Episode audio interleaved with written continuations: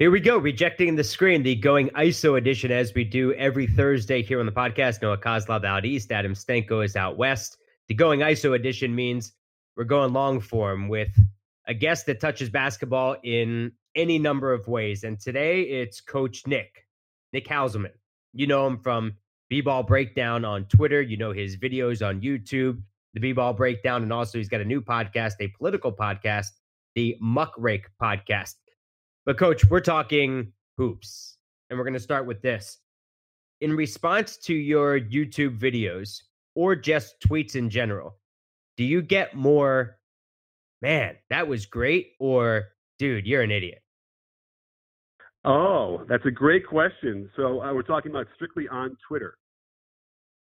Sure, or even right? in so so start with Twitter and then go to maybe YouTube comments. Okay. Um, so, you know, Twitter, let's see, it's kind of divided because if I do a video, generally the response is really, really positive anywhere, both on the comments in YouTube and on Twitter. When I do my analysis during the game, that's when it seems like I, I get more people upset at me. Um, and, and I, and probably rightfully so, because it's in the heat of the moment and I'm actually quickly trying to get this stuff out and, you know, might be missing things as well. So, um, but I think overall, as far as the, the, the videos themselves, uh, it's overwhelmingly positive um, from from that standpoint. Nick, before we get back to the the beginning and how you got this whole thing started, you you just mentioned the idea that during the course of games, you're you're putting stuff out there on Twitter and things you're seeing. And look, NBA Twitter, it's it's the bane of Noah and mine's existence right now, um, just how people can be. But I am curious from your perspective as a guy that breaks things down from an from an analyst perspective. What kinds of things do you see when you're breaking down the tape after you've watched it a couple times that you're typically not seeing live? Ah, well, that's a that's a really good question. I mean, because when I watch it live, it's funny. I'm on my TiVo and I spend more time jumping back ten seconds during live games than probably anybody else does. And I drive people who I watch the games with crazy because I like to do that. So I'm doing a lot of it during the game. But when I rewatch it again, you know, there's so many subtle nuances about like what the adjustments are, who's guarding who. I think that's the one, the big one that catches my eye is what are the matchups? How are the how are the coaches deciding to guard certain guys? Like for instance, when the Bucks beat the Lakers, you know, they threw out Wes Matthews on LeBron James, and that seemed pretty novel. And I was I was expecting something different because Budenholzer tends to do that. And so, uh, you know, those are the things that really catch my eye. Also, the pairings, the pick and roll. Who is, you know, the ball screener? Who is the ball handler? And uh, those are the things that always kind of, you know, are easier to see much, you know, after the fact when you kind of start to chart those things afterwards, and then realize, you know, what's working, what's not. What is your note taking process?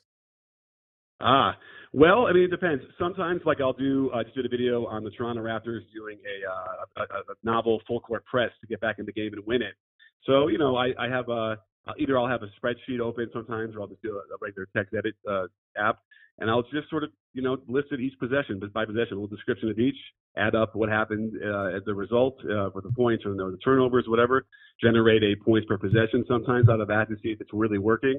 Because sometimes you know, in theory, you know, with a press like that, you know, it looked good on a couple possessions, but you know, then the Mavericks broke it on a couple possessions, so it might not have, you know, really been that effective.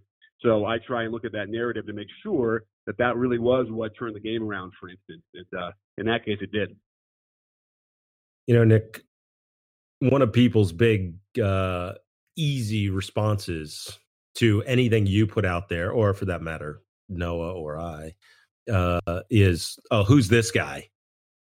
What's he know anyway? Um, so so let's go back to the beginning and and um, you know your background in basketball and and uh, how this whole thing came to be. Okay, well let's see here. In the beginning, you know, I played basketball. I was on a really good high school team with a couple D1 level players. Uh, I was going to play D3. Ended up visiting Wisconsin and fell in love with it. My mom had gone there, and uh, so I ended up being a basketball manager there. And that's really where I learned a lot of where you know how the coaching stuff works. For two years, I got to observe Stu Jackson, who was a Knicks coach and Vancouver Grizzlies uh, executive, and um, and then Stan Van Gundy was an assistant on that team. Uh, Sean Miller was an assistant on that team. So you know, I was that guy who wouldn't just sort of stand around with a ball and a towel and just sort of blank out and not pay attention. I really tried to focus on what the coaches were doing from a communication standpoint and then the X's and O's. So uh, that's where I got my, you know, cut my teeth originally to really learn how like a major basketball program operates. And then from there, I coached in, uh, at my old high school. I actually coached my old grammar school. Uh, you know, uh, fifth and sixth graders, and then or seventh graders. And then I went to my old high school and coached the ninth grade team, and uh, and then slowly developed some some some philosophy from there because I had still didn't really know exactly what and how I really wanted to coach. And then let's see here, I got to Los Angeles, started teaching, and then I I, I met my one of my my greatest mentors who ran a program uh, in the Valley in LA in a big high school, and uh, so I, I was his assistant, and that's really where I learned a lot of the defensive principles that really solidified how I, I want to coach today. And I did that for four years. We took over actually when he retired before the uh, the last that last season, uh, four years in, and uh, was like I was the co-head coach of the varsity. And then I took some time off, and then I came back. Um, let's see here. I came back to coach that same high school as the head coach for three years, and um, that's uh, again that the, the biggest uh, change I wanted to do there was I had felt like I knew the X's and O's really well, or well enough that you know my teams would execute those things. What I wanted to do is elevate my communication skills and the motivational skills and the, the psychology of basketball. So I spent a lot of time and effort just reaching out to as many people as I could on that front. And when I started B-ball breakdown, I started it about six months before I took the head coaching job in the high school. So I already had a head start with like a lot of great contacts there. And so I was able to kind of experiment and hone those skills as well over those three years. And um, you know, but but to, not to make this too much of a long answer, uh, there's no question when I started B-ball breakdown, I actually wasn't a head coach yet uh, at the high school level. So there was no question I got, who the hell are you? What do you know? And then when they found out I was a head coach of a high school, then they would say, you are a high school coach. You don't know anything compared to anybody else at every other level above that. And I used to sort of ask them, I said, well, do you think that there's some sort of a Pandora's box of uh, of information that you only get when you get hired by an NBA team and that nobody else can learn this stuff?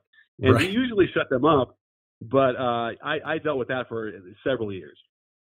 Did you have any desires at some point to to move up and be on a college staff or work for an NBA team?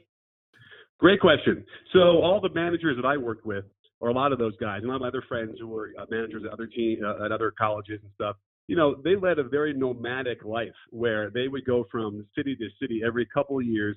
They could have been the best assistant, the best grad assistant, the best video coordinator in the world, and if their boss gets fired, they get fired. And it was really a, a, an experience. I don't think I ever really gravitated toward. I never really wanted to live that way. So I actually was focused on on working on films and commercials. I was writing screenplays, and I kind of um, ignored the passion I had for basketball for a long time um, out of college. So, but but part of that motivation I think was I just didn't want to do what they had to do. I just like being my own boss also, and I've assisted other coaches who I didn't really agree with what they did, and it's one of the most difficult things I have ever had to do. So, um, you know, it's just really a difficult situation where I, I just didn't, I know I, I knew I didn't want to do that and have to travel from town to town and like be beholden to, you know, the, some the whims of some other you know athletic director at some random school. What's the first video you did that really took off? Oh my goodness, it's a great question. I you know I, have done almost two thousand, um, but wow. I have to imagine when when it really started hitting. I mean, listen, you can you can say wow, but it's like I've been doing it for that long. That's how old I am. So it's not even like you know that impressive. But um, I, I, think the one that kind of really captured the imagination was at the end of um, let's see, it was uh, Kyrie Irving's rookie year. I was going through a lot of synergy stats at the time, and I kept seeing another name popping up above him in all these ratings for every different version of pick and roll and spot up and uh, and ISO, and it was Isaiah Thomas. And at that time, he was nobody. Nobody knew what he was doing over in Sacramento. Uh, they hadn't been playing well at all. And um, so I did a video that sort of made that question, like, is Isaiah Thomas, the Kings point guard, better than Kyrie Irving? And uh, that caused a really big splash because you have to remember uh, Kyrie was number one pick and uh, Isaiah was number 60 pick. So it was almost this nice, you know, bookended um, poetry there. And um, anyway, I think I was ended up being proven pretty right as far as when Isaiah Thomas got healthy and then did what he did in Boston. But I got to tell you, man, everybody weighed in. I had people trying to discredit me and going back and like trying to examine my high school coaching uh, and all sorts of stuff. And uh, Kyrie weighed in on Twitter. Isaiah weighed in on Twitter on it. So that was cool. That was the first time we noticed. I'm like, wow, people are actually watching these things. So I think that was probably the start of it. Yeah. So I just looked at that video from six years ago, and it's 275,000 views. What do you consider successful now when it comes to views? Uh, that's a good question. I mean, you know, I, I used to remember. I can remember the time I'm like, God, if I could just get twenty thousand views, right? If I could just get ten thousand subscribers, it's like hard to remember sometimes way back when. But I can kind of remember those feelings. Uh, a hundred thousand views was like, oh my God, the holy grail. If we could ever get there, that would be amazing. And you know that that's I'm at that now. I mean, I'm kind of surprised if it doesn't nail like 150 at this point.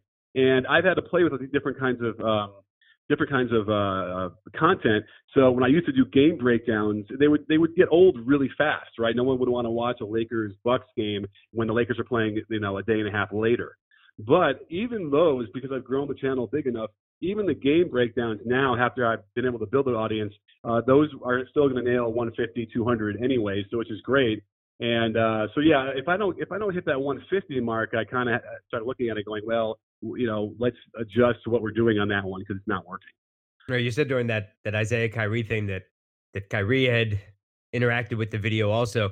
How often are players commenting on what you post? And I'd say part two to that question is how many of them are actually watching the video versus just seeing what the you know, the title or your description of the video is? Uh, well, I can't divulge. I don't want to divulge too much. I, I, I, here's what I can tell you as far as like from my uh, from my experiences. A lot of people across the league watch these videos, and from the coaching staff to ownership to GMs to players. Um, so I mean, I was just at a practice several weeks ago, uh, you know, covering a shoot around, and one of the players, you know, comes running up to me like, "Hey, Coach Nick, I, have been watching your channel." And, and the cool thing about that is, is any of these guys who are like 20 or 21, they were 13 when they probably f- could have first seen one of my videos, right? Mm-hmm. So going forward, all these young up and coming like stars, you know, most likely would have seen some of my videos, and so I'm walking in there now, and so that's really really cool. I was walking up like five feet above the ground the rest of that day when I told me that, and and I was a big fan of this guy's game, so it was like really kind of neat to kind of share that. So, um, so you know, they're out there. I mean, you know, every once in a while, I'll hear you know back from someone who's upset with what I do, and uh, and it's funny because if I can, I'm not going to feel bad if an NBA player reaches out to me to tell me that he's mad about a video I did, because all I'm thinking about is, oh my God, this guy is watching my videos. This is amazing. Like I, I and I'm sorry that you're upset, and I could do better, but like you're not going to really make me feel bad about this, uh, you know, because you know, it's just like what at, at, any other time in this in the in the history of the of our of the NBA, like you you'd never be able to do this. I would have had to have either worked for ESPN or maybe the local, you know, Comcast or whatever, uh, you know, or that was it. There was no other ability to do any kind of uh, you know coverage of the stuff. So it's just incredible where we live, and it's it's lucky that we did this. I kind of wish I was younger, even just because it's like I'm getting in there at the tail end of where my my age is. But uh, I'm hanging on by you know for dear life on that one. It's it's funny you bring all this up because I got a taste of what you dealt with on such a minor level about a month ago, Nick. I was uh, I I put out a video. I just retweeted a video about Nico Mannion making this sweet pass, and I was talking about. I mentioned how he passed where the defenders weren't, and he saw that they weren't watching uh, the cutter basically on the break, and he he saw this that the defenders weren't watching the pass, and then he passed where they where they weren't, passed away from the defense, which I said was an old Bobby Knight adage, and uh, um, Kyle Anderson ended up like commenting on the video and saying, or you know, he's like, oh, he was wide open, like basically like you're giving this kid way too much credit now, and it was funny how the every, all the comments prior to that were positive and everybody was like, "Wow, check this out! Nico Mannion's so good." And then it turned into very quickly, "Oh, this guy's an idiot to put this out there because Kyle Anderson said he's an idiot." So um, I can I can see what you're going go what you what you deal with. Um, but aside from just talking about me, I did want to uh, I did I did want to ask you a, a question, and that is, how do you decide? What is going to be interesting for the viewer and I preface that by saying I know there's stuff that must interest you, and then there's stuff that you may think, you know, other people might have interest in. But how do you finally make the decision of this is what I'm going to put out there? Uh, you know, I've battled the demons of like, you know, what people say I should be doing versus what I want to do. And I, all I can tell you is that whenever I've done a video like that, where it's like, you should be doing the top five dunks of the night or whatever, that kind of thing. And whenever everyone suggested those kind of things, it's like in my mind, yeah, I, that would probably do it really, really well, but it's just not not something I'm interested in doing. So as a result, I think the video would suffer. Now I am doing every Saturday uh, a really cool recap of all the Friday Friday night games, but I'm doing it where it's not just a highlight. I'm explaining the X's and O's behind the highlight. So there is like a final a way for me to kind of weasel my way into that genre, and I get to have a lot of fun because I don't watch. Does anybody here even watch like Sports Center much anymore? No offense to like Scott Van Pelt because I love him, but I just don't feel like it's a happening where I remember when I was dating my wife back, you know, in the late '90s, we, we would both sit on the couch and watch Sports Center. Does anybody even do that anymore? Not the same way. Uh, and here's the reason why I bring it up because I was raised on Chris Berman, and so the way Chris Berman did it, or even you, you know, and then into Stuart Scott, like the the ones I'm doing now on Saturday, like I'm really having a lot of fun. I'm like having fun with all the different names, and I'm doing all sorts of fun little, you know, cultural references. And the cool thing is people are actually digging it. That said, it's not getting as many views as a lot of my other videos, but I love it. I love doing it. It's really fun, and I have a feeling I can kind of educate my audience and sort of train them to like it and get more views as we go forward. But as far as it goes, it's like it does have to capture some, you know, it has to capture my interest a lot for me to be willing to spend four, five, six, seven hours at a time to do these things. Um, and a lot of times, like there's been times I've spent a whole day, like I'm going to prove that Kyrie Irving was the reason why the Celtics really underachieved last year. And I spent over a day going through uh, like probably a thousand clips, and I simply couldn't find any sort of tangible evidence that would prove it. He had a great season when he was out there on the floor. You know what I mean? So it's like you can talk all about the locker room stuff, but I got I need visuals. And so there are times when I'll, I'll pull the plug after hours, and it's really frustrating. But unless it's working and unless it's get captured me enough, I just I won't do it. Well, here's a visual for Kyrie. He was not on the bench. You actually couldn't visually, you couldn't see him on the bench during game seven against the Cavaliers because he had that emergency deviated septum nonsense surgery that doesn't exist. So he wasn't there. And that's the visual that all you need to know about why the Celtics season right. failed because Kyrie wasn't there. so, so you said you have a lot of fun doing those videos. That's a hobby doing I mean, if you're just doing those other those other videos that you were just talking about, doing the highlight videos, that's a hobby. This is this has become a big business. When did it become a business?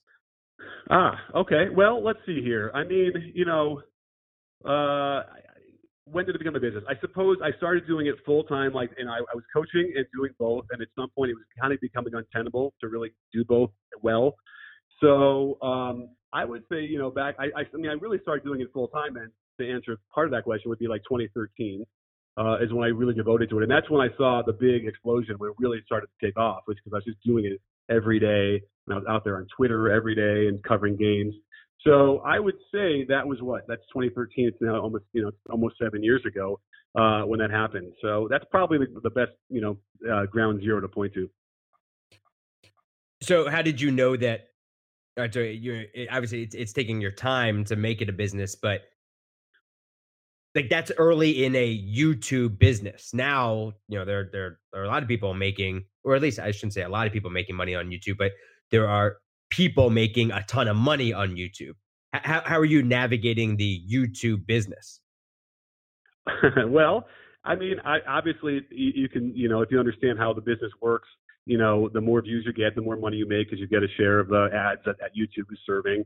Um, I will say this um, you know, I was going along, it was going okay. I was making some, you know, some money, decent, but it probably wasn't enough to to uh, to justify how many hours I was working on it. But I was building. But um, I think one of the big things that really ignited the business part of it was when um, we we started looking at the views, and I was I was putting some ads in myself. Right, everyone knows on YouTube that you do, you know, these these live reads or these uh, these integrations, these uh, product placement stuff. So what I was trying to do was um, is, is, put those in the front, thinking, well, you know, that's where it needs to go. It's prime real estate. Everyone should see it. But we were losing so much of the audience the first 30 seconds of the video that the solution was to put it in the middle and make it seamless. And I have, hmm. you know, a comedy writing background, a comedy, you know, uh, you know, improv background. So I was able to use a lot of sort of those skills to make them funny as well. And so I went from F you, stop putting these damn ads. We already got one from YouTube. We're putting another one in there. You know, I'm, I'm going to unsubscribe. It went from that to, oh my God, I just come to see how you're going to put the ad in. like, I don't even care about the video. And so, and That's then, funny. and we saw just a skyrocketing of, of, uh, you know, I, I don't, it's, it's usually been about a 45 degree angle of growth year over year. But every once in a while, and this is one of those times where we finally got some, you know, over you know several months, a big upshoot in uh, in, in views and subscribers and, and business because once we did that and when we were able to use that it, the, the seamless integration of those ads, it just changed the ball game. And and now like that, that was the greatest part about it was that people were actually like sort of happy to see those ads and now are they're they're associating positive thoughts with that product, for instance, and uh, that's been huge. You know, Nick, people talk about the idea of writing the book that that you want to read. So when you were first starting out, what was missing in the marketplace that sort of gave you the the reason for doing this? Ah, well, you remember that uh, epic seven game series between the Celtics and the Bulls when Derrick Rose was a rookie, I believe, and um, that was the that was the uh, the big three in Boston. That was a series. It was it was seven games. Vinny Del Negro was coaching the Bulls. And um, anyway, everyone was freaking out about it. This is, I think this is 2009, the, the spring. And I was watching it, and like I think Ray Allen was averaging like 63 points a game, something crazy like that, because the defense was so bad on him. And I know that it was epic, it was amazing, but it was also a lot of bad basketball being played, and no one was pointing it out. And I don't want to be the, you know, uh, was it Debbie Downer or Doug and Wendy Whiner? We're, we're one of those people. But um, but it was like, yes, you know, this yes. really this really isn't the best basketball that could be played. And, and I wanted to recognize that it was epic, and certainly because it did go to seven. But so so no one was sort of commenting on what was really happening on the floor. So when I was starting to look around back then, like early 2010 or maybe late end of 2009, and wanted to do a YouTube channel, uh, I think even my dad might have been the guy to suggest it. He was just like, "Well, why don't you try and do something on the NBA?" And, and then I was like, "Ah, that reminded me from that series." And it kind of took off right right away from there. At least the idea made sense and it, it certainly was a voice that we still don't even see too much more of uh, anybody else on YouTube doing what I do, which is nice for me. But um, you know, it really became a unique thing that people gravitated toward pretty quickly. But but we are seeing a lot of Twitter coaches. So not with the not with the video to support it like you're doing, just simply writing text as if everybody's watching the same game that they're watching or you know they're just trying to reach the audience of, of whatever game that they're watching. What do you what do you make of that? So I, that's how I used to do it. I didn't understand Twitter for a long time. I, I signed up probably around the time I started my channel in 2010, and I didn't do anything for it for, with it for a while, probably like a year. And then I started doing just exactly that. And you're right. I, I, after like maybe a, a season of that, I realized it's like it's not. I don't know if any a. I don't know if anyone is watching at the same exact time I am, and then b. It, it's a visual thing, and if you're not providing visuals, then it really doesn't mean much. And and I didn't get that much traction back then. So what I started doing was, you know, taking my phone and, and, and when I realized, oh wait, you could put a video on these tweets, and that might have even been maybe you couldn't even have done that until 2011. I don't even remember, but I started putting the, the video right. I think it had to be like six seconds or less for it to loop. There was all these mm-hmm. weird things back then, and um, and then I would put the the, the text analysis alongside that when I started doing that back then, I had a five year run or whatever where I was just shooting ducks in a barrel. I mean, they would get hundreds of retweets, hundreds of likes, you know, and more. I get millions of interactions every night when I, in a couple hours. and um, that was amazing. And I built up my Twitter following pretty big. I got to tell you right now, it's, it's nowhere near what it used to be. It's not like a ghost town, but it's completely radically changed. And I, I have to be honest, I haven't quite figured out what I need to do to pivot to try and get back to what I did. I'm not sure I ever will be because I feel like Twitter is just a different platform now, but it's not the same. Have you guys felt that way when you're watching games and on Twitter? Yes. Yeah. Yeah. Yeah. I mean, I, I find myself staying off Twitter more when watching games. More so because I just want to be able to enjoy the game myself, make my own conclusions, that kind of thing, and then maybe later on go back and see if I missed some certain things. But you can't you can't actually watch a game and be scrolling your Twitter feed at the same time, especially maybe sometimes trying to keep an eye on two games at once. And do I really care when one person I follow says great screen and roll there. No, I, I, I and, don't. I can uh, I can see that. And no, I'll play off that and say too that it used to be it felt like more of an organic conversation between like exactly what you were talking about, Nick. The things that you used to do, and you're making comments, and people are engaging and going back and forth.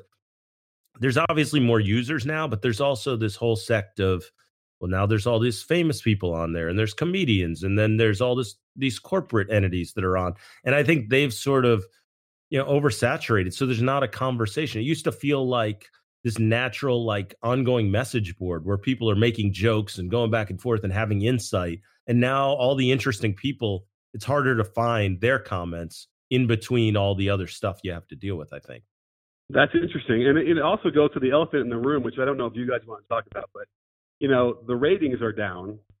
And I don't know about you, but like, there, I don't know anybody else who's into basketball as much as I am. And I'm having a really difficult time watching NBA at night.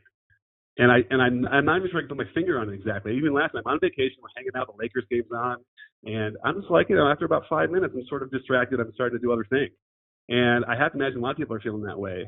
Um, and I think that that has to do has to do with what, what you know what's going on as far as the, the, the interest and all those different things. And it doesn't feel like it's the typical you know we're still in the NFL season, it's before Christmas. It doesn't feel that way.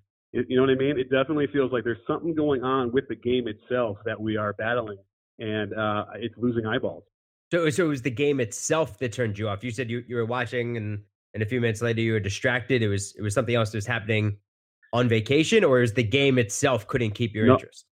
It's the game itself. Uh, you know, and, and listen, I, I used to imagine. I, I wish I was like 20 years old trying to embark on a coaching career now because I had envisioned like spacing and raining down threes and overcoming all these uh, huge and big, strong athletes that you'd have to go up against when if you were smaller and a team didn't have a lot of athletes, you could balance the thing. So I had that that vision, but no one ever to like sort of demonstrate it for me. So we I couldn't quite get there. But now that it's taken hold, and we're now, I guess, what about four or five years into this, uh, and it's it's continually morphing. There there is something hollow uh, to the game. It, it does, I don't want to say it resembles a pickup game, it, although it does. We'll have multiple sessions in a row where it's just the you know quick shot after quick shot and the brick and whatever, um, and and that's part of it. But I, I don't know. It's worth. I, I'm going to have to really kind of have a, some self reflection because I, I haven't been able to completely succinctly explain it, and maybe you guys can help. Uh, but there's something about the way the game is played now that doesn't capture my interest nearly as what it, as way it used to. Well, I mean, Gregg Popovich has said that he feels like, you know, to use the the jump term, you know, it's a make or miss league. If you make threes on a given night, you're going to win, and if you miss, you're you're not. And it was funny because when he put out that quote, like a week later, he set the record for best three point field goal percentage in a game. His team went like 17 of 19 or something. But I, I definitely feel like there obviously there's an overemphasis on threes. The fact that Devonte Graham was on pace to be one of the having one of the most prolific three point shooting seasons in NBA history certainly I think says a lot about about where the game is right now. Um, but I at the same time I, I I love the idea that we don't know who who is going to be winning the title this year and that no one can say for sure who they think is going to sure. win the championship. So while this regular season might be odd and and maybe we're all adjusting to this post Warriors um this post Warrior season, I, I think at the same time when we hit the playoffs, I think we, we may see as an exciting time as we've ever seen. I got to put my OK Boomer hat on for a minute because um, here's the thing: the the pace is up so significantly uh, over past. Now I know in the 70s at some point it might have even been a little bit faster than it is now, but you know through the 80s and 90s, the golden age of the NBA, uh, it's much faster. And I think what's con- and also the usage rates of superstars is sort of exploding. So there's mm-hmm. really interesting videos I just stumbled upon late in the you know the middle of the night the other night, um, talking about this, and I've been sort of talking to a lot of trainers and coaches about this. Is that so here's what we're seeing. We're seeing guys, you know, 30 points a game is not nearly as special as it used to be. Triple doubles are almost don't mean anything anymore, you know, because it, it seems easier to do it. Um, and you know, it, so here's the interesting thing. So, like Giannis, for instance, he's a superstar. He's the best player in the Eastern Conference. I trolled, I guess. I didn't mean to uh, to do that. My my video on him last time, where I called him one of the best players in the East. I don't know why I did that, but nonetheless, here's the thing you go through and watch him like in transition. He's sort of, you know, 60th percentile on synergy, which is, you know, average in transition. And here's a guy who's a superstar. You really shouldn't be, especially in that in the setting of open court. And you see him miss shots that are so bad, the misses are so bad, like hitting the rim underneath the rim or going over the rim and flying all, over the place. Now the makes are exhilarating and amazing, but I have to tell you, like we never would have seen the superstars in the '80s take shots like that that would yield such terrible misses. And so I I, I don't want to say it's a, de- a skill deficit, but there's something about the way the superstars are uh, uh, act now, and you have so much more um, control on the ball that it's like the, the, the, natural outcropping of all these amazing stats is just almost just a, a byproduct that makes it to me less interesting. How, how, much though do you think is the the demographic that we're in that we remember what the stars were like in the 80s and what we 80s and 90s and what we didn't know about them off the court versus what we do know about a lot of these guys off the court? You know, that has to be a factor without question. If you, I, you didn't see Michael Jordan then you might not. Because by the way, like Michael Jordan would be doing whatever James Harden is doing easily, you know. Uh, but so so I get that for sure. That's what they're growing up with. Um, but you know, the context is really important too, and certainly I know I didn't get a chance to watch Bob Cousy play when I was in live, but I studied that tape. You know, I've studied Wilt, I've studied, so I know what what happened back then and how they played. And um, you know, at least with me, when you're in the weeds of like footwork and technique and, and different things and fundamentals, uh, there, there's a re- there's a fundamental deficit too there that that kind of it's been seeping into my videos a little bit, which is probably why I said that about Giannis. But it's uh, everybody, Russ, uh, you know, Harden. I have a hard time because he I think he is supremely skilled. But you know, we're seeing you know some of these guys coming up and they're you know they're getting such amazing numbers, but like and then the only question now is, is like okay great he, he needs to fix this this and this how much better could he be then? The guy's averaging 30 points, 10 rebounds, 10 assists, right? But in theory, he would be. And uh, but that makes you just sound like the old head who's just complaining about you know uh, getting off my lawn. I, I look. I think a lot of that's fair. I, I talked to Don MacLean about this recently. He's you know, Pac-12's all-time leading scorer. He was the most improved player in the NBA. Played in the NBA for a decade now. He's the top workout guy pre-draft.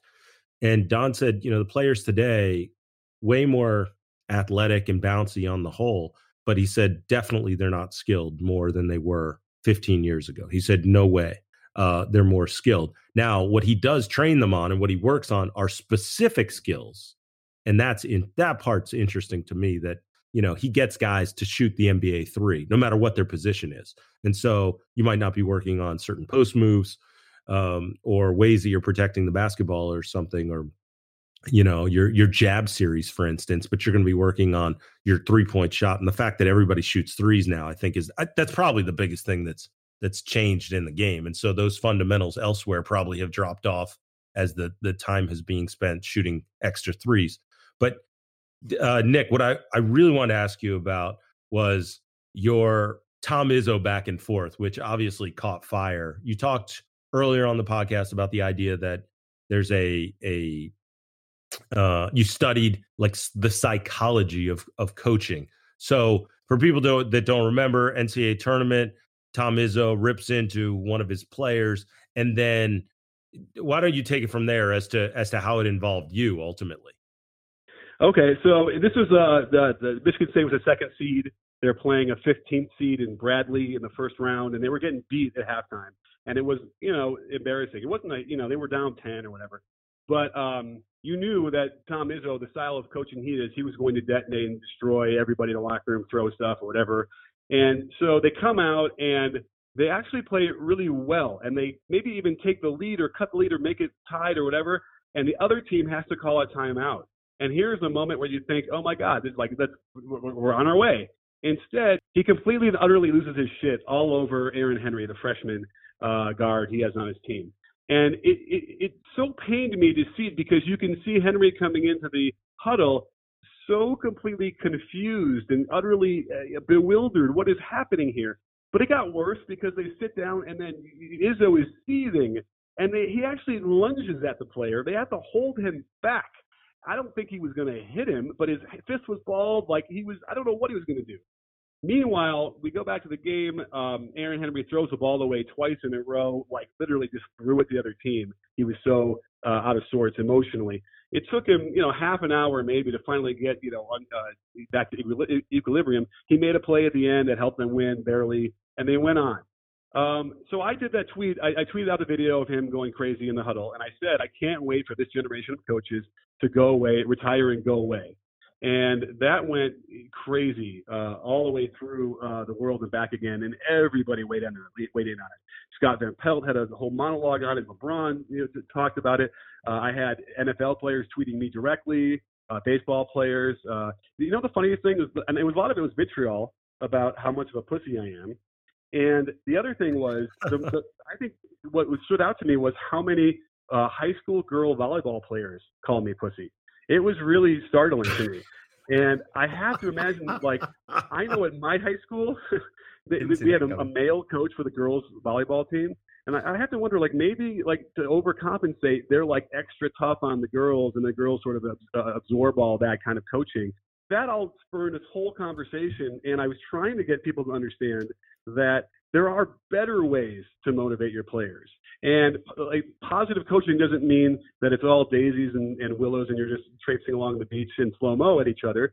It's uh, but but it, we we understand what happens to the brain chemically when faced with that kind of anger and disgust. And if you're, and here's what I tell a lot of coaches when I talk to them or, or, or consult with them, whatever, you have to have a goal. What is your goal as a coach during the game? Well, the goal, I always ask that, it's a little bit vague, but your goal should be to get your players to play as well as they possibly can. And I just don't feel like enough coaches internalize that goal. Because if that really is the goal, then why would you ever put yourself in a situation where you're going to cause a player to not be able to handle the game emotionally? And even if you can say, oh, well, you know, I need that. I had players saying, I need that kind of coaching to play well. Well, that's only because he's never had a coach or she's never had a coach that practiced emotional intelligence. And if they did, I have a feeling they'd play even better than they ever would have played. They just don't even know it. So it's a really interesting debate that we're slowly morphing into. I think I'm reaching a lot more of the younger coaches coming in. Certainly, a coach who's 25 who takes over a you know a high school program would never be allowed to behave that way anymore. And a lot of these guys are grandfathered in who are old enough. So it's going to change anyway. But um, the, the point has always been that there are just better ways to get players to play better and um, but but the pushback was incredible, and um, and I'm still dealing with it now. I still have people tweeting to me, you know, yelling at me now. Well, there's a lot to unpack right there, but just specifically as it pertains to that situation with Izzo and Henry. So, based upon the knowledge that you have, what should Izzo have done? Um, Izzo should have had him sit down and say, okay, well, here's the worst part about that. But okay, he should have sat him down and said, hey, um, you know, that play that you made, you need to be, you know, not going to that screen, right? And he could have said it forcefully. He could have been like, you know, with, with passion. You know, that that's all. That's fine. You know, he just needs to be able to have a communication style that that that makes the point. And you know, you don't have a lot of time in a, in a huddle, so you can't be sitting there drawing up plays all, you know, for just him for five minutes. But you get in there, you have your two sentences, and say, stop going on that screen. Or, you know, or, I mean, listen, the best way to do it would be like, do you think that you can get around that screen? You know, give him the opportunity to say, yeah, coach, I will. Okay, great. You know, th- then if you want to go negative, you can even say, great, because if you don't, then you're sitting next to me, right? You could do that's that's almost you know okay, but but obviously what he did isn't going to necessarily make him do it. Now here's the worst part about all that. I went through the tape minute second by second to look at what Izzo thought happened. And if anyone's ever stood at the bench level on a floor with players that size, at that size uh, gym, 94 by uh, 50, you can't really see a lot. It's not a great vantage point. And so what he thought he saw didn't happen. There was nothing related to what he ultimately said later uh, in another press conference about what he thought was wrong. That didn't happen. There was one play where he got uh, caught up on a switch and someone else covered for him and they contested the shot and it missed. Remember, they were coming in on a huddle off of like an 8-0 run to get right back in this game.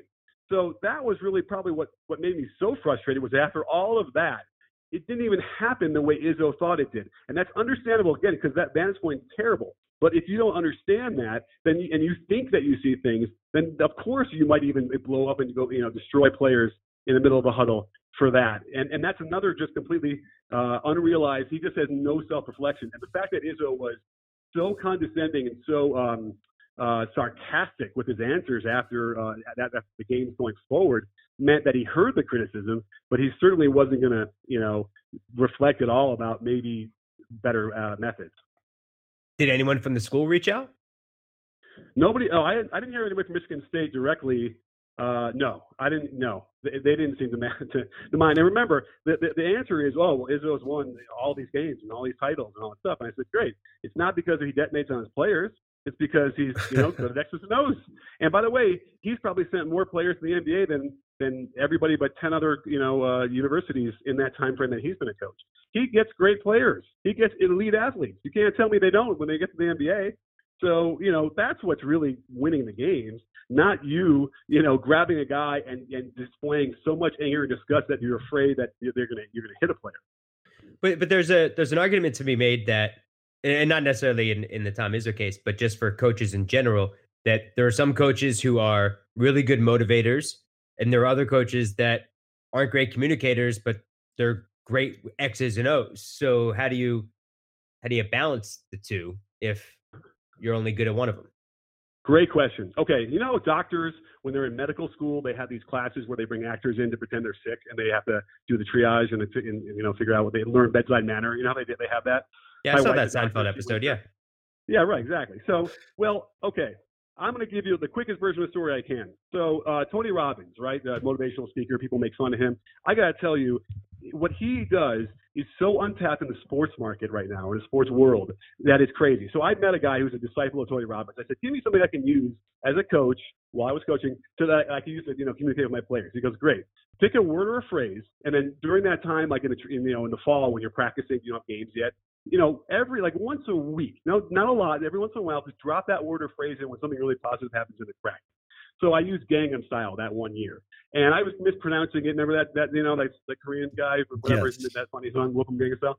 So I'm not pronouncing it right. They're laughing, and we did a you know high post entry, backdoor cut, layup. I stopped the practice to be like that's Gangnam Style, right?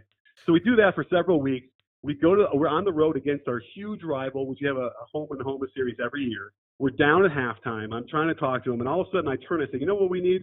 We need Gangnam Style." And they their eyes opened wide. They smiled. We went out there and just destroyed them in the third quarter. And I thought I was cheating because I had just set that up the whole time, and I wasn't any kind of motivational technique. I mean, it was, but it was like predetermined from from months ago. You can't tell me that Tony Robbins doesn't have 10 other versions of that and that we can't teach all these quote unquote coaches who don't who aren't good communicators how to be better. Maybe Phil Jackson had some sort of innate natural ability to communicate that way, and I'm sure he did those kind of things without maybe even knowing them. But we can teach that now, and we can get better play by these players by getting them in a positive frame of mind in the games and motivating them using those kind of techniques. Remember, in a practice, if you want to detonate, that's a different story because you're not having to make a free throw to win the game in front of 20,000 fans. You know, uh, it, it's the same kind of thing where people would say, "Well, I treat my son the same way. I'm gonna, I'm gonna make sure he knows not to do that anymore." Well, I'm like, great. If you're in your house and you're gonna scream and yell and grab your kid and make him do that, he doesn't have to make a free throw to win the game right after you do that. So that's the that's the whole point. We're talking about game. Oh, that is that is good. That is good. Noah tells me that his his catchphrase is "Hey, sports fans."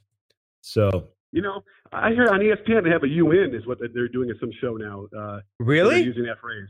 Yeah, someone just told me. I mean, I don't. I listen. I'm too busy to watch ESPN, but there's some show out there, and they use it just like I use it. And uh, I'm kicking myself. I guess I should have. Uh, I should have mm. copyrighted. Yeah, you should have trademarked. It. Yeah, because I don't. I don't think you could trademark the "Hey Sports Fans," but the UN thing, you probably UN could. for sure. Oh yeah. Well, by the way, I well, you know where I got "Hey Sports Fans"? Nope. Ah, I got it from one of the best movies of all time, um, The Great Santini, starring Robert Duvall, because mm. I hmm. grew up on that. And, it, and, and interestingly enough, there's a basketball scene where the great Santini is a Marine and he's he is the Bobby Knight to his kid, who's a good basketball player. And they have a couple different sequences of basketball in this game in, in the in the movie.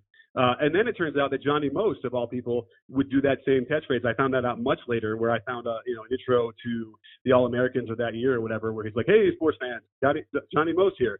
So I'm not. It's not original to me, but um, so I actually prefer to have it as an homage to Johnny Most anyway. But uh, the UN, I you know how much grief I took trying to establish that as my tagline, and now it's like people are are, are actually using it. It's it, it's actually it, it feels nice.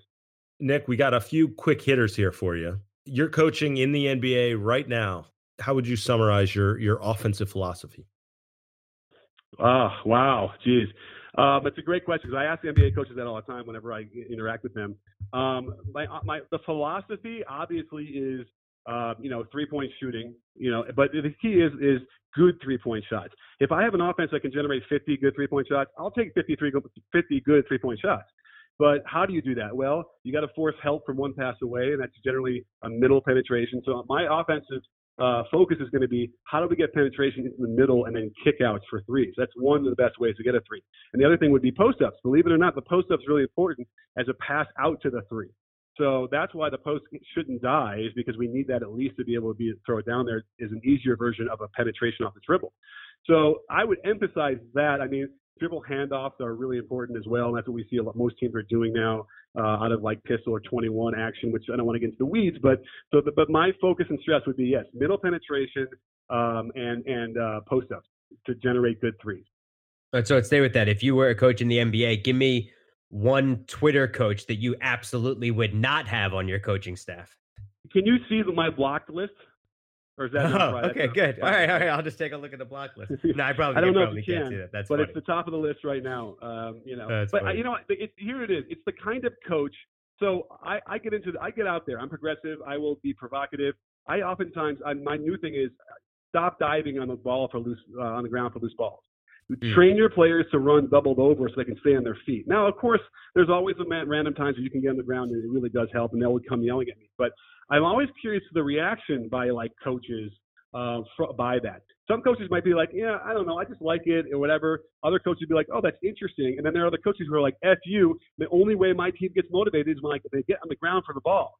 And those are the coaches whose minds are so closed and so dogmatic to like 1994 when everything that's in my mind solidified to like the old version of stuff that um that, that those are the guys I would never want on my staff. I would want guys who are like Nick Nurse is way here's the funny thing about Nick Nurse. He's running zone off the wazoo, every version of it, which are the oldest, you know, zones you've ever seen, but it's new because no one ever really wanted to do it in the NBA. So I, I love those are the kind of coaches who we're always trying to look at every facet of the game and wonder if it really is the best way to do it.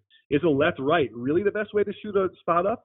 I've been playing around with the right left with righties, and you know what? A lot of these guys who are really great shooters are all sort of rubbing their chin, going, "Hmm, that's this. There, there might be something to this." So that's the kind of guys I would want on my coaching staff. All right, so let's let's stay with that. Who are your if you need to win a playoff series, a seven game playoff series? Give me your top five coaches you'd want to do that. Wow. Uh, well, Nick Nurse right now has to be the top. Um, I'm a little bit down on um, on the on the normal answers, by the way. So I, you know, so like the pop like Popovich, I'm a little bit sort of you know thinking that maybe I wouldn't put him on the top five now. Um, you know, Carlisle. Here's by the way, Carlisle called every single offensive play almost every single time for all these years. And he finally looks like he stopped doing that and letting Luka play. They now have an all-time great offensive rating. Luka is going to be an MVP, you know, basically if he keeps this up, I would imagine. So uh, it shows you there, like let, less control is important. So like, so Carlisle wouldn't necessarily be in that in that thing either.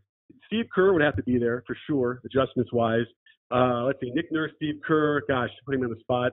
Um, who are the other suspects we talk about? Um, gosh, Spoelstra. Oh, you know what? Who? Oh, Spoelstra. Yeah, I don't think I always gravitated to what Spoelstra did, but I, what he's doing this year is really impressive. And I and I, I have to do a video. Everyone's been clamoring for one.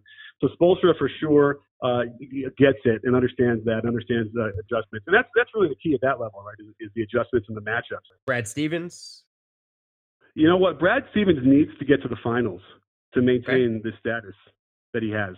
You know what I mean? At some point, you know, because he's exalted, I think he's great. But at some point, he's gonna have to somehow put it all together. I know that there's a lot of factors involved with getting to the finals and not, but like, you know what I mean? He needs to at some point do it, or else I think that that's going to be uh, his legacy might be uh, questioned to some degree. But Stevens, Stevens for sure, like the out of bounds plays he runs are amazing. That's also very key to the playoff series. So that's good. Uh, Budenholzer, uh, I don't know. I, I get criticism because I'll criticize some of the things he does. Uh, they help one pass away. They they like sink so deep into the lane to give up these shots that um, you know. But but I, it's hard for me to criticize that because their defense is number one and they're winning all these games. So uh, I, what do, I guess sometimes I have to shrug and be like, I guess I don't know anything because that that works for them. so uh, you know, I, I don't gravitate to what he does necessarily. So I don't know. Nick, what's the what's the one video that's always been swirling around in the back of your mind that for whatever reason you don't necessarily know how to how to create it, but it's something you've always wanted to maybe take a stab at? Uh, you know, it, that's a great question. All these questions are great, by the way. So that's um, what I'm um, talking about. No big deal. Yeah. No, I know. Listen, I, I, as a fellow podcaster, I always feel so inadequate when I go on your show because you, you always are so much more researched and, and ask better questions. But nonetheless, Adam, I, I know I love you, so I want to make sure that that's clear. And, and if, if, I'm being a biased homer, that's that's uh, that's I'm guilty. Okay, we're we're good with um, that. Yeah, good. Yeah. So um, let's see here. The, the video I think I've always sort of wanted to do, but yeah, I haven't been able to figure it out. And it could be a book or it could be a video like that I make and sort of market, would be how to actually watch the games. What do I do? And it kind of came up earlier, you know, when you asked hmm. me the first question or so is, well, how does that work? What do you do? What are you looking at? What is the whole process involved?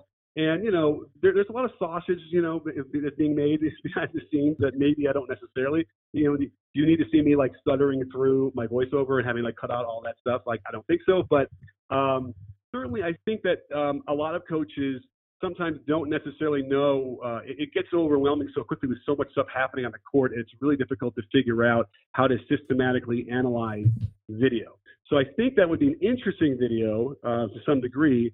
Uh, and but I just haven't been able to figure out like what are the visuals? Is it me sitting at my desk with, and you can kind of over my shoulder, or is it like the other ver- uh, the flip that and sort of see me staring at the screen? And then you know what I mean? I, that, that's the one thing that's been really difficult for me to wrap my head around compared to like uh, a, a, video on on you know the the full court press that Nick Nurse ran. Like that's easy, right? I can grab those clips done. So this one's been harder for me to conceptualize. And you know, one day though, I, I would like to figure that out. All right, favorite superstar to watch, least favorite superstar to watch. Well, Russell Westbrook has got to be the least favorite, um, although he's been playing better apparently. But um, you know, he, he's kind of like the poster child of the guy who's just uh, you know, the, the, skill level is uh, is is too low. But he's breathtaking and impressive and, and, amazing, but also just you know just drives me nuts as a coach. So he's probably the. And I don't think it's a secret everyone knows, and they, they call me a hater. Now the, the most fun. I mean, it would have been Steph because I, that's I, I'm the underdog guy. I love to gravitate toward the little guys who are now overcoming uh, any kind of physical limitations with supreme skill. And those are now, but then again, Steph in the last you know year or two you know, it's changed. She's become a little bit more refined, a little bit more efficient, I feel like. So we're not getting just the YOLO stuff that we used to see that really just knocked you off your chair um, from him, which is, you know, he's, he's getting older. So, you know, gosh, who, who are the other superstars these days? Like, I, I wouldn't say like Joel Embiid, no. Um, Giannis, no. Who am I missing? I, I like. Pardon? I think Luka. Luka would probably be the guy mm-hmm. right now because he's fun. He throws fun passes. Him and Trae Young, you know, Trae Young yes. nutmegs a guy every game. I, in fact, I got to ask him. I'm like, you practice that? He doesn't, which is crazy. To me, I feel like you need to practice that so you know how to throw it between the guy's legs and get it again. Um, but uh, you know, so Trae Young's not a superstar, but um, I just I get enthralled by just seeing a supreme skill, and then if you're a small guy, uh, then then that just gets me really excited.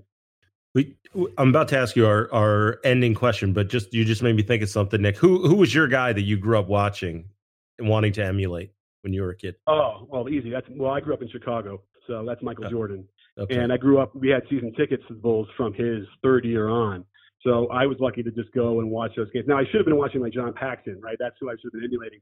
But I can remember, um, you know, learning how to hang in the air, my pull-up jump shots from you know the mid-range, just like Michael would do, and then release high and I can remember like, you know, in high school or maybe maybe into college, like going to the park and doing those shots and remember people like kind of like going, whoa, because it looked, you know, not that it looked like Michael, but it had that rhythm to it.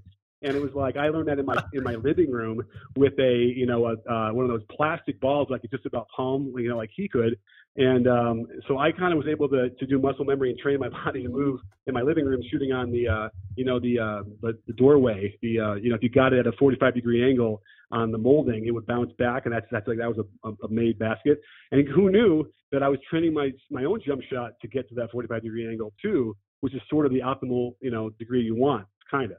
So, uh, but Michael Jordan, without question, because you know, and also he played as hard as he could on both ends of the floor, which you know uh, was how it should be how, how, how it should be played.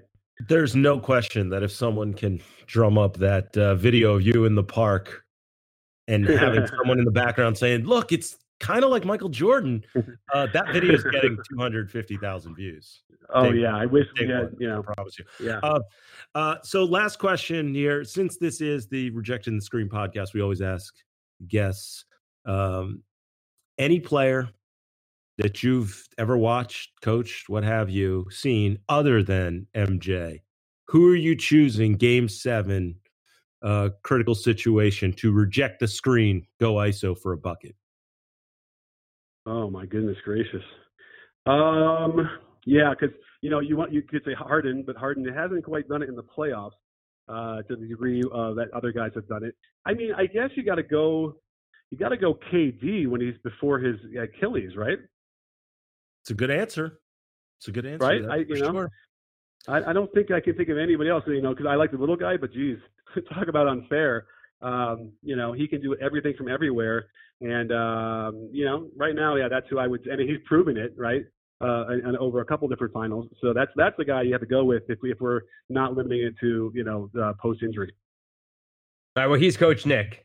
B-ball breakdown on YouTube, B-ball breakdown on Twitter, and also we didn't talk politics, but he's doing it. The Muckrake podcast. You can get his political takes as well.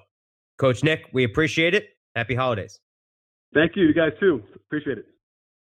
Yeah, I remember meeting Coach Nick years ago to the finals. I believe it was in Miami. He came up to me, introduced himself, and I had I had been a fan of what he'd been doing and just like when you say you're a fan of what someone's doing, it's not like you agree with everything. I just, mm-hmm. I really appreciated his work ethic. I appreciated his hustle. I appreciated the way that he looked at the game. And I appreciated the way that I could learn from what he was doing.